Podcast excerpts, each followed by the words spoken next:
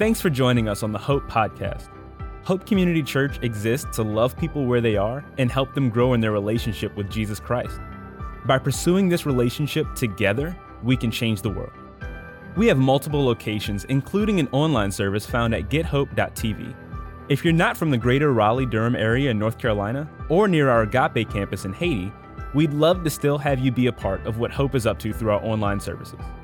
If you do live in our physical area, go to our website at gethope.net to check out where our campuses are located and our service times. Please like and share this with your friends or family. We are so glad you stopped by. Okay, everybody, I don't know how this next few minutes is going to go. This is Tyler from Middle School Ministry, um, and uh, it could anything could happen in the next few moments. I don't know what's going to happen. My job is to throw him off. Welcome to Unscripted.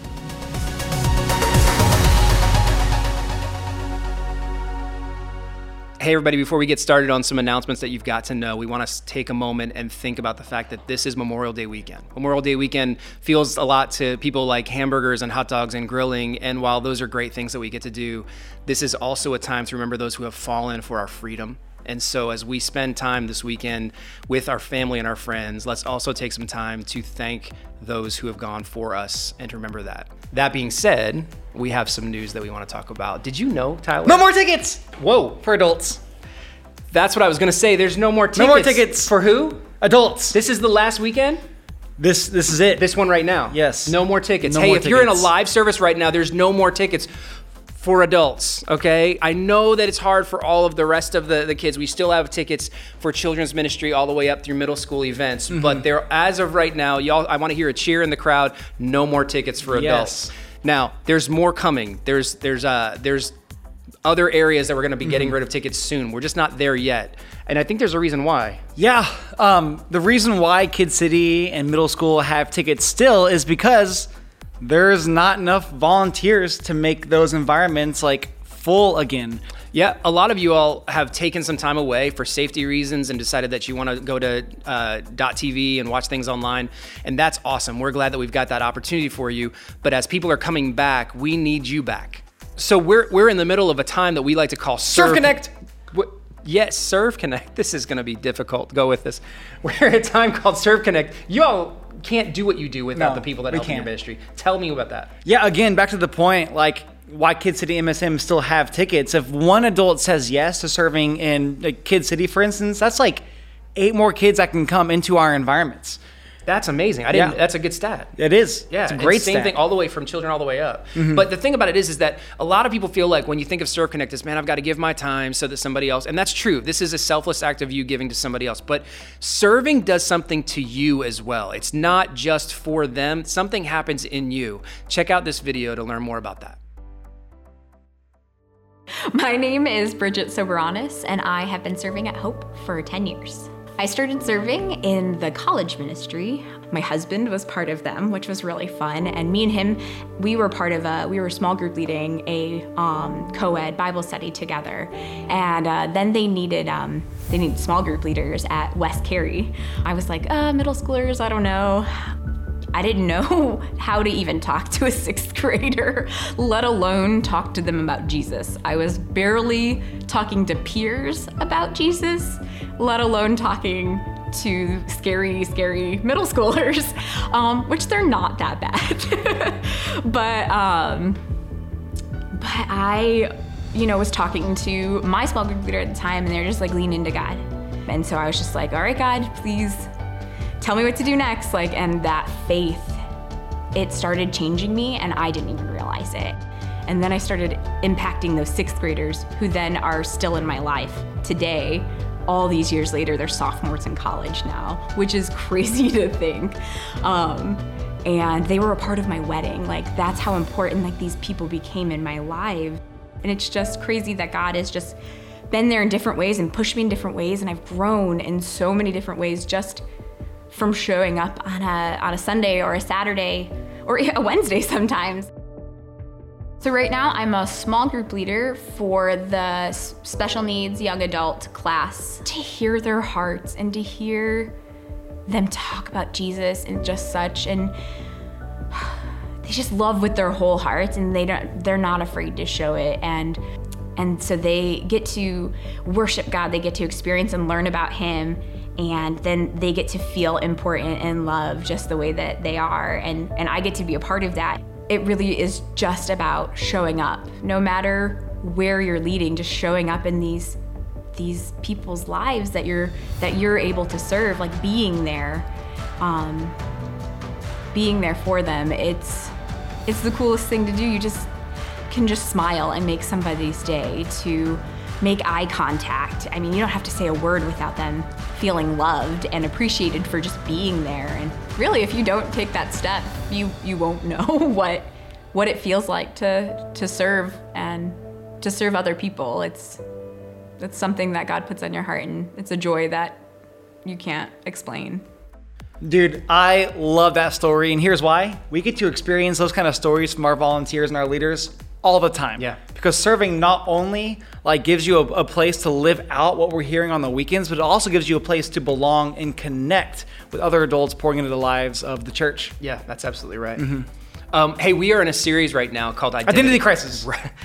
Thank you. We are in a series called Identity Crisis, Forgive Him. And uh, we are spending some time trying to figure out who Jesus is in our lives. The goal is that you have an identity crisis, that you have a crisis of who is Jesus to me. And each week we're going through a story of somebody that Jesus encountered in the book of John. And this week the story is pretty intense, actually. There's crazy statements that are made that Chase is going to walk us through. Here's what I need from you we're going to ask you to spend some time at the end of every service with these questions that are ways for you to identify who is Jesus in my life right now. This could be a very, very formative time for you in your relationship with God. Well, what's up, Hope? How are we? Good. Welcome to those of you joining us online. Our little online family is growing, and welcome to those of you in the room right now and at one of our physical campuses. My name's Chase. I am the Raleigh campus pastor, and I want to talk to you this week about what's missing.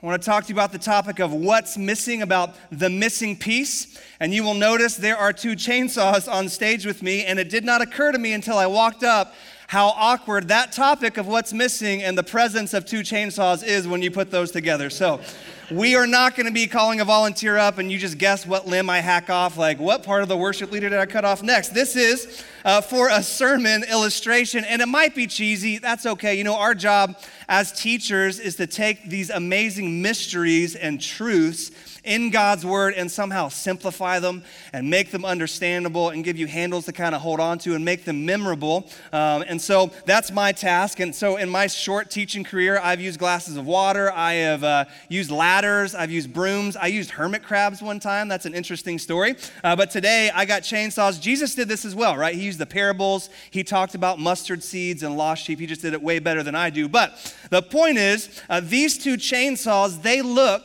the exact same from the outside, don't they? Just nod yes. There's a few nicks here and there, but they're the exact same color. They're the exact same brand. Uh, they're brand new, I know, because I went and bought them at Lowe's this week. And a little shopping tip if you ever need a Lowe's employee and can't find one, just start one of these bad boys up in the aisle and they will come running, all right? True story. But from the outside, these look the exact same, but there's something different about them, all right? So this one right here, it looks like it should start right up. And if you were to come up and investigate, you would see there's gas in the gas tank, there's oil in the oil tank, the blade's nice and sharp. But let's see what happens if I try to start this bad boy up. You ready? No? okay, you ready? All right. It's not gonna start, all right? And no matter how many times I pull on this pull cord, the engine's not going to turn over. Now, I could still use it. I could probably lock this blade in place and use it like a normal saw, right? But that's not what it's been designed for. That's not its intended purpose. And the reason it won't start is because it's missing a piece. You guys know what piece this is? Spark plug. Someone said no. It's a spark plug, right? It's the most important piece in the engine because it's what makes uh, the gas ignite in the cylinder. It's what makes the, the engine turn over. And it's not going to work without a spark plug. But this chainsaw right here, this chainsaw has a spark plug. So what do you think is going to happen when I try to start it? Now, by the way, if you're new to church, this is completely normal, right? This is, this is fine. All right, let's see. I'm going to put it down here. It starts right up, right? Oh, smells like power. I like that. All right, let's get these chainsaws out of here. So they look the exact same from the outside, but you'd notice after spending some time with them that they're missing a piece. One is missing a piece, and without that piece, it can't, uh, it can't work according to its intended purpose. So, I, I have a feeling that there's some people watching online or at one of our campuses or in the room right now that would have to admit, if you were honest and you really examined your life, you would have to say, it just feels like in my own life, there's something missing. It feels like I, my life is not firing on all cylinders. Like, you guys ever pull out your cell phone and scroll through your own Facebook profile or your own Instagram feed, and you're like, I look like I should be way happier than I currently am, right? I look like I should have it all together. I look like I'm content. I look like I should have purpose. So, why do I have these moments where I feel as if, you know, marriage is just not turning out the way that I thought it would? Or my college experience is just not turning out the way that I would have imagined. There's something missing, and we have this feeling that if we could just find that missing piece, then we would be content. Then we would be whole. And when we have those feelings, it makes us go on what I call the search. And all of us have been on the search before, right? And it starts young. Like I remember back in ninth grade, I knew that missing piece was a driver's license. And if I just got that ticket to freedom, then I'd be content. Then I'd be holding, I got it. And then there's car insurance and flat tires, and you got to pay for gas and drive your friends around. And so it changes as we grow. We just know that, that locking into the right college or the right college major, that's the missing piece. Or finding that special someone, or, um, uh, or locking into the right job, or getting that promotion. And we're always on the search for this elusive piece that we can never find. And if that's you, that's what we're going to talk about this week. We're going to look at a story where Jesus has a conversation with a guy that from the outside seems like he has it all, but there's something inside of him it just feels like he's not firing on all cylinders, that he's missing something, and he goes to Jesus to find it. If you have your Bibles, go ahead and open it up to the most famous chapter, I think, in the whole Bible, John chapter 3. We're going to meet a guy named Nicodemus, and Jesus is going to have a crazy conversation with this guy. I want to warn you up front Jesus is going to take us all over the place. So he's going to go left, he's going to go right, he's going to zig, he's going to zag. We're going to be uh, talking about an Old Testament prophet, we're going to talk about snakes in the desert, we're going to go all all the way to the end of the book of John, but you got to hang with me, and it's all going to come together in the end. And the cool thing is, we get to listen into a 2,000 year old secret conversation that Jesus has with this guy. And we're going to see how this one conversation dramatically changes this guy's life. And that's what I've been praying for this weekend for a life change and for transformation. So let's go ahead and read in John chapter 3, verse 1. John introduces us to our guy in verse 1. It says, There was a man named Nicodemus a Jewish religious leader who was a Pharisee. Now, you might not know what all those words mean, but this is John's way of telling us that Nicodemus, he's got it all. So the Pharisees are the upper echelon of society in Jerusalem. And in that day, there were about 6,000 Pharisees, but it says that he was a leader, a ruler, which means that he was one of the 71 Pharisees counted worthy enough to be on the Sanhedrin. And so that means that this guy had power, he had fame, he had a claim. Um, he had a great family life. He had to be married. He had purpose. He seemed to have it all, but something inside of him, he just felt like something was missing. And so he seeks Jesus out. This is what it says in verse 2. After dark one evening, he came to speak with Jesus. Rabbi or teacher, he said. We all know that God has sent you to teach us. Your miraculous signs are evidence that God is with you. Now, sometimes Nicodemus gets a bad rap because he goes and visits Jesus during the evening at night. And some people say he's ashamed, he's a coward, he's a bad dude. I don't think he was ashamed. I think that he knew that Jesus was just a busy guy. And so he uses a mutual connection that he had with Jesus to kind of snag this spot in Jesus' day planner because he wants his undivided attention. He has these lists of questions that he wants to ask Jesus. Now, he never gets to those questions, but we can tell by the way he introduces himself what he thinks the missing piece is. What does he just call Jesus? Called him rabbi or teacher, right? And he said, We know that God has sent you to teach us. So, Nicodemus, he's an academic. He spent his life chasing after knowledge and studying religious texts. And so Nicodemus thinks that the missing piece is another piece of knowledge or another piece of truth. That's what he's searching for. He thinks that his biggest problem is a knowledge problem. He thinks, he thinks changed mind equals changed life. And we're no different. We all kind of have a suspicion of what we think our deepest problems are. I talk to people all the time, like my deep, my biggest problem is a weight problem, or a bank account problem, or a kid problem, or a marriage problem. We think changed body equals changed life, or changed bank account equals changed life. But what Jesus is about to do is he's going to correct Nicodemus and correct us and say, no, no, no, that's not your deepest problem. That's just a symptom. And he's going to do this Jesus thing and cut Nicodemus off and get right to the heart of why Nick is there. And he says this in verse 3 Jesus replied, I tell you the truth, unless you are born again, you cannot see the kingdom of God. He says, You want some truth? You want some knowledge? This is it. Your deepest need is you need to be born again. And in the sentences that follow, he's going to unpack this idea of what, uh, of what he calls a new birth or being born again. You guys ever heard of a born again Christian? They kind of get a bad rap, right? This is what Jesus is going to talk about. But Nicodemus kind of understands what he's saying. He's like, new birth, do over, redo. And so he says, What do you mean? exclaimed Nicodemus. How can an old man go back into his mother's womb and be born again? Now, I don't think Nick's dumb. I don't think he's taking Jesus literally. I think the accent in that, uh, that sentence is the word old. He's like, start over. Jesus, have you noticed how much gray hair I have up here? Like, I'm 70, 80 years old. I've spent decades building the life that I have. And you're saying I just have to do it all over again? I have to throw it away and start from scratch? I can't do that. And what Jesus is going to tell him is that that's exactly what I mean. That's what it's going to take.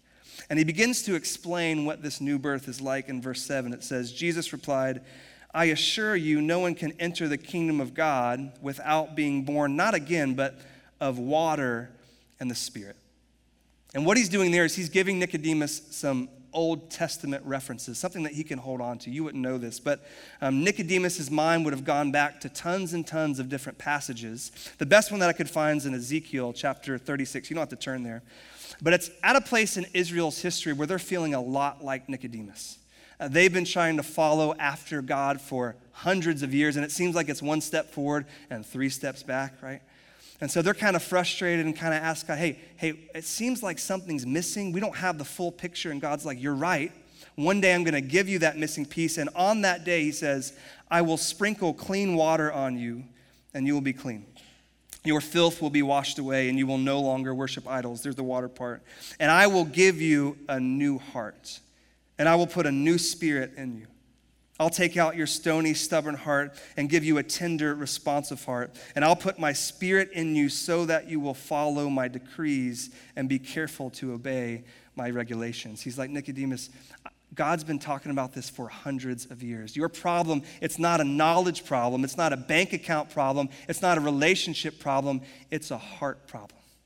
That's, that's, that's the disease beneath all these other symptoms. And what you need is a new heart. What you need, your missing piece, is a new heart. Now, he knows what type of guy Nicodemus is. You ever met a Fortune 500 CEO? CEO of a big old company, those guys have a lot in common. Gary Vett's here, he could probably tell you. Uh, they, they, tend to be kind of driven guys, right? They're accomplishers. They're, they're guys that like to, to check off their, their task list. They like to do, they like to accomplish. They also tend to be incredibly bright, so they're very curious. They like to investigate. They like to really understand things to a deep degree. And so Jesus knows who he's dealing with with this, this go getter named Nick. And so he has to kind of give him some perspective on this new birth. This is what he says in verse 6. He says, Humans can reproduce only human life, but the Holy Spirit gives birth to spiritual life. He's like, Nick, I know that when it comes to this new birth, you're going to want to go after it and try to make it come about, but that's not how this works. The piece that you are missing is something that only God can give you. The piece that you're missing and searching for is something that only God can give you. And then he goes on and says, So don't be surprised when I say you must be born again. The wind blows wherever it wants. Just as you can hear the wind but can't tell where it comes from or where it's going, so you can't explain how people are born of the Spirit. He says, I know you want to even understand this but there's no way I can possibly explain the intricate details of this new heart, new birth thing. It's like the wind, right?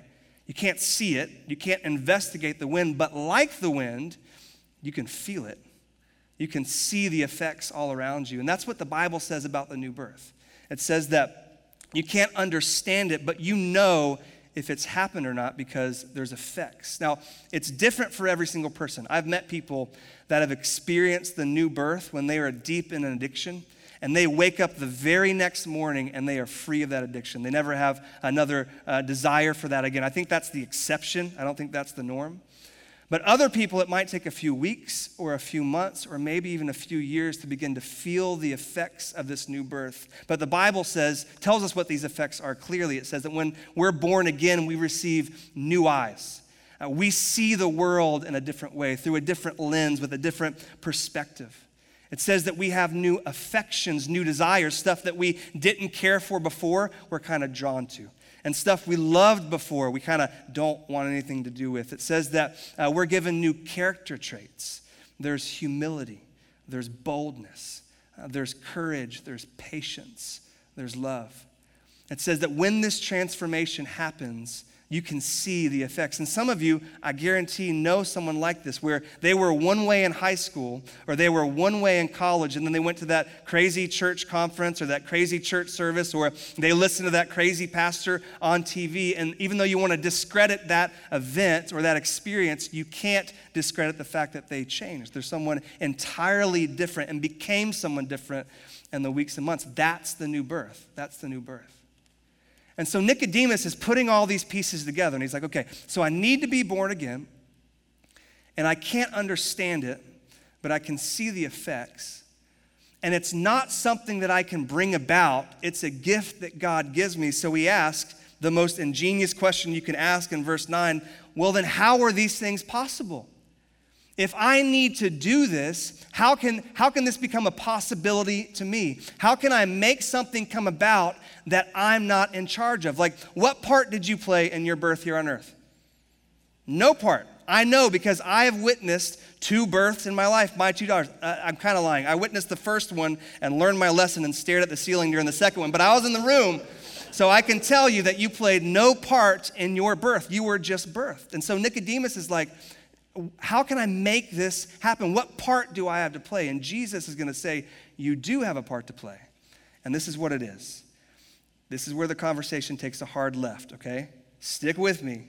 It says this in verse 14 Just as Moses lifted up the bronze snake on a pole in the wilderness, so the Son of Man must be lifted up, so that everyone who believes in him will have eternal life. Now, what Jesus is doing is taking him back to a crazy story, a short little story in a really long book in the Old Testament. It's in Numbers, it's in chapter 21.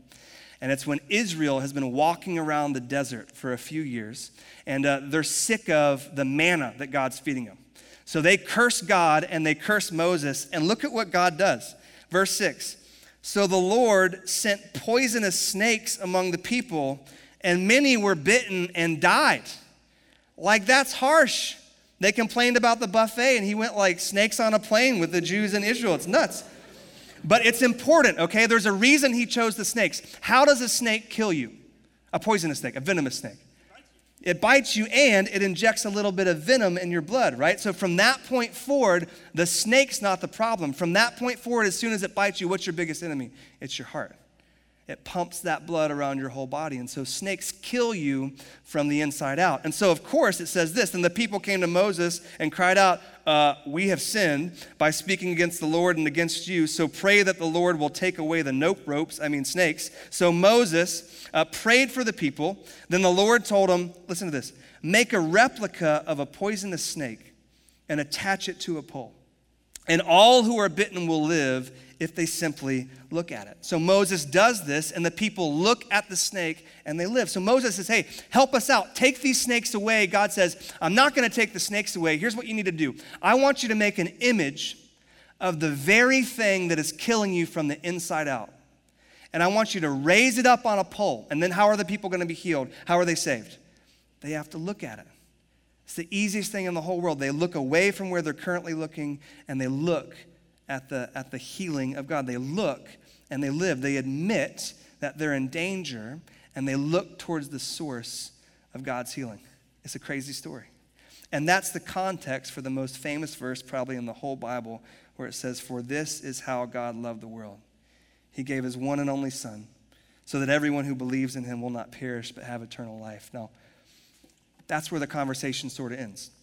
We don't know if it was Jesus or John that said John 3:16 and the following. I think it was Jesus, but that's kind of where the conversation ends. And so Nicodemus just kind of walks away with all these crazy things in his head. The missing piece is a new heart. I have to be born again. I can't understand it, but I can see its effects. And I can't cause it, but I have a part to play. And my part to play has something to do with Moses and a snake and looking and living. And he just sort of meditates on it. But Nicodemus' life begins to go in a different direction after this conversation. And we see a little bit of a change in chapter 7 in the book of John. Um, it's a meeting of the Sanhedrin. It's where they decide, okay, we're definitely going to kill Jesus. And after that meeting, Nicodemus kind of stands up and kind of stands up for Jesus. Says, hey, let's take our time here. We're not sure that we need to kill him, but he's not, he's not there yet. He's not a Jesus follower. He hasn't experienced that new birth yet, but he's right on the precipice. But put yourself in Nicodemus' shoes to even contemplate or entertain the idea of looking or experiencing the new birth, looking to Jesus, that would cost him a lot. It would cost him his livelihood. It would cost him the fame and the respect that he had earned. It would cost him his, his place in society. It would cost him his, his wife and his kids. His family would disown him. It would cost him the very life that he had spent the past 70 or 80 years building. So he feels the weight of that. Maybe some of you have felt the weight of that as well. But something happens between chapter 7 and between chapter 19. And we don't know when exactly it happens, but we do know that Nicodemus is there after Jesus is arrested. He's there during the, the, the, illegal trials that he goes through that night. And he's there when Jesus is, is, uh, gets the crown of thorns and puts on the purple robe, and they mock him and they beat him, and he's mocked for being a, a false king. And then he's there when they flog Jesus with the cat of nine tails, 39 lashes. And he's there when Jesus marches up to the hill of Golgotha. And we know that he's there at the foot of the cross. I'll show you in a second while Jesus is being crucified. And I imagine him kind of on the hill of Golgotha, and he's kind of in the back of the crowd. He doesn't really want to be seen. And so we can't see as the Roman soldiers kind of nail the hands and the feet of Jesus onto the cross. And you can't really see as the Roman soldiers begin to pull the ropes that hoist that cross into place. But over the heads of the crowd that's in front of him, he sees the silhouette of a pole kind of rise up and settle into place. And on that pole is just the sagging, exhausted body of a human being, and it begins to click a picture of the very thing that is killing him from the inside out. He who knew no sin became sin on my behalf. And he begins to look at Jesus in a way that he hasn't before. And it's not to investigate, and it's not to examine, and it's not just out of curiosity. He looks and he believes. And the wind blows, and the Spirit moves and he receives a new heart and he's born again and he receives new eyes to see and new ears to hear and a new heart to understand and new values and new priorities and new character traits. And they're not fully formed yet but we do know at some point during jesus' death nicodemus experiences that and we can see its effects in john chapter 19 right after jesus dies it says this afterward joseph of arimathea who had been a secret disciple of jesus he asked pilate for permission to take down jesus' body because normally they just throw him in a pile if they were crucified when Pilate gave permission, Joseph came and took the body away, and with him came Nicodemus, the man who had come to Jesus at night. And he brought about 75 pounds of perfumed ointment made from myrrh and aloes. And following Jewish burial custom, they wrapped Jesus' body with the spices and long sheets of linen cloth. And the place of the crucifixion was near a garden where there was a new tomb, never used before.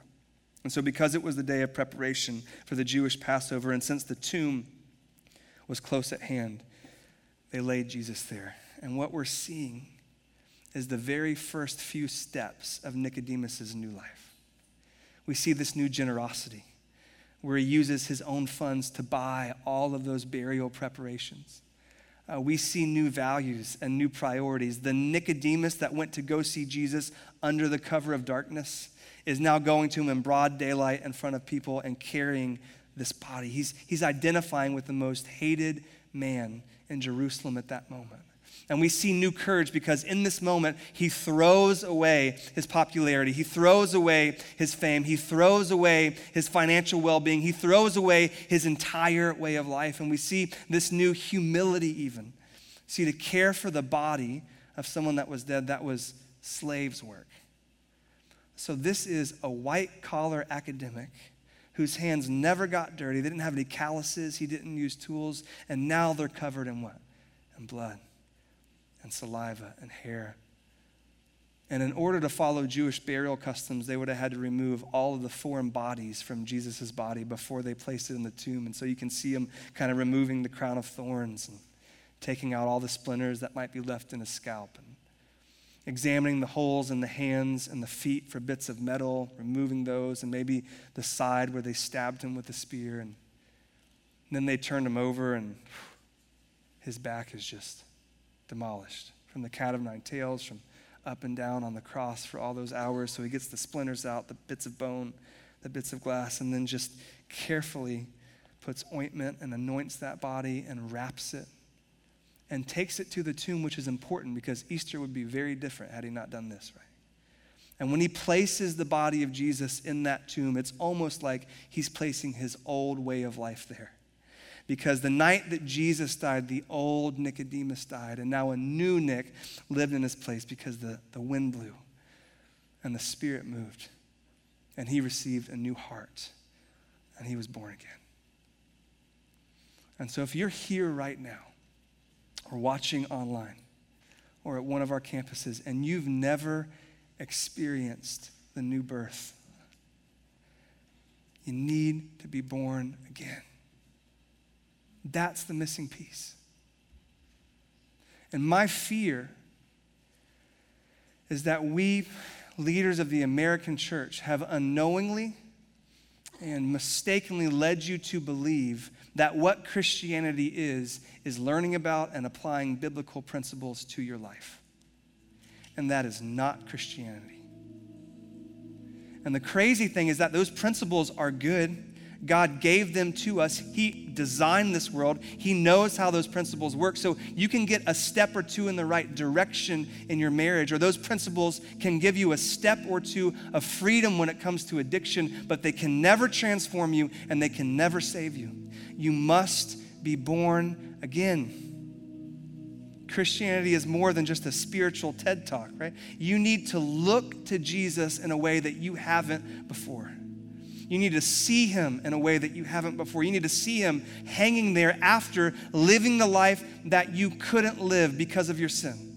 You need to see him hanging there, dying the death that you should have died because of your sin, taking on the anger and the wrath and the penalty that you deserve to take, and then offering forgiveness and offering a restored relationship with the Father. And I know, I know that your guilt before a holy God is probably not something that keeps you up at night. 50 years ago, that might have been the case. Rarely does someone run up to me after a service and say, I need, to, need you to tell me how to be made right with God. But I do know what keeps you up at night. It's, it's, it's marriage stuff, it's a prodigal child. And I know that you want to look at Jesus to save your marriage or to save your parenting or to save you from this addiction. And He longs to do that, and He wants to do that. But before He gets to the symptoms, He wants to cure the underlying disease. You need to look and believe and be born again. And maybe, maybe you thought that you were born again, but you look around and you just don't see the effects. And I even hesitate to say this, but I just know that we baptized some people last weekend and we baptize people every weekend, and their stories are very similar. I grew up in church. I grew up going to church. I grew up reading the Bible, but it wasn't until I came here and I heard about grace, or it wasn't until I came here that something clicked and my life changed. And they're not using the words for it, but what they're saying is, I came here and I was given a new heart. I was born again. So there is no shame in saying, I thought I was, but I want to make sure. So we want to give you that opportunity in a few moments. But I do know in a room like this that most of us have taken that step. It's a church, right? And you say, How does this story apply to me? Man, it absolutely does. And God showed me this week. You know, maybe you've, ta- you've looked at Jesus and you've been transformed, you've taken the first step, but maybe, listen, listen, maybe on step five or step 50 or step 500, your gaze slowly left the face of Jesus as the source of healing, as the source of transformation, and it's gone to something else. And right now, you are in a battle and it might be a relationship, it might be with your wife or your husband, it might be with your kids, it might be with your roommates, it might be at your job, and you're just in this battle and you're not making any steps forward and you don't seem to be gaining victory. And the reason is is because you are trying to fight a supernatural battle with natural weapons. So listen, buy the books, go to the conferences, do the counseling but don't forget to recenter your gaze on Jesus as the source of healing. And so maybe for you today, you need to look back at Jesus and say, just like you saved me all those years ago, I need you, Spirit, to supernaturally intervene in my marriage or in my workplace. I need you to do something that I can't. Or maybe your battle isn't a relationship. Maybe your battle isn't outside of you. Maybe the battle that you're fighting is right here and you find yourself in this place where you just feel stuck, and there's a habit or there's an addiction that you just can't get free of, and you've tried your hardest, and you're just asking this question Am I ever going to change? And if that's you, I want to let you know I've been there dozens of times. And I'm honestly there right now, even the past few weeks. And I'm having conversations with my wife, and my prayer times are just kind of comprised of God, am I going to reach a place where I overcome this? Am I ever going to get to a place where I change this? God, do I have the power to overcome this? And I just have heard God so clearly the past few weeks just say, No, you don't have the power, but I do. I have the power to change you. And if that's you right now and you feel like you're stuck and you're so worn out of trying, you've forgotten the most important thing about you. You're a new creation. You've been changed. You can continue to change. Right? Past patterns don't determine your present or your future. And I don't know if I'm the only one that needs to hear that, but that's good news. It means that the way that you used to live, the way that you used to react, the ways that you used to hide, the ways that you used to push people away do not have to be the way that you live in the present and certainly not in the future because he that is in you is greater than he that is in the world. And he that started a good work in you will bring it on to completion. He's changed you before, and he's willing and able to do it again and again and again. And so, right now, we're going to give you a few moments to just spend some time with God. There's going to be questions up on the screen. And I'd encourage you just to lean in, to take this time seriously, and to do some business with God. Let me pray for us, Father. Thank you for your word. Spirit, um, I just pray that you can come and do what I can. Spirit, I pray that change would fall. I pray that, that walls would be toppled. I pray that people would taste and see and find healing and freedom. And that you would do all of this as we look to you, as, as you rescue us from the search for that, from that missing piece. I pray that we would find it. And it's in Christ's name we pray.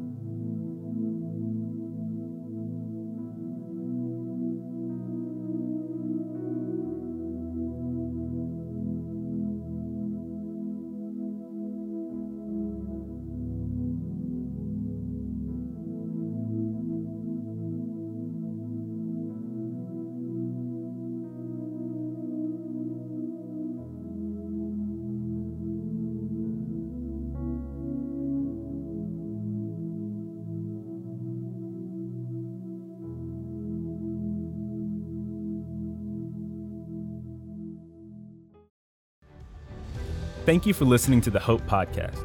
We appreciate you joining us as we tackle issues facing our modern world from a biblical perspective.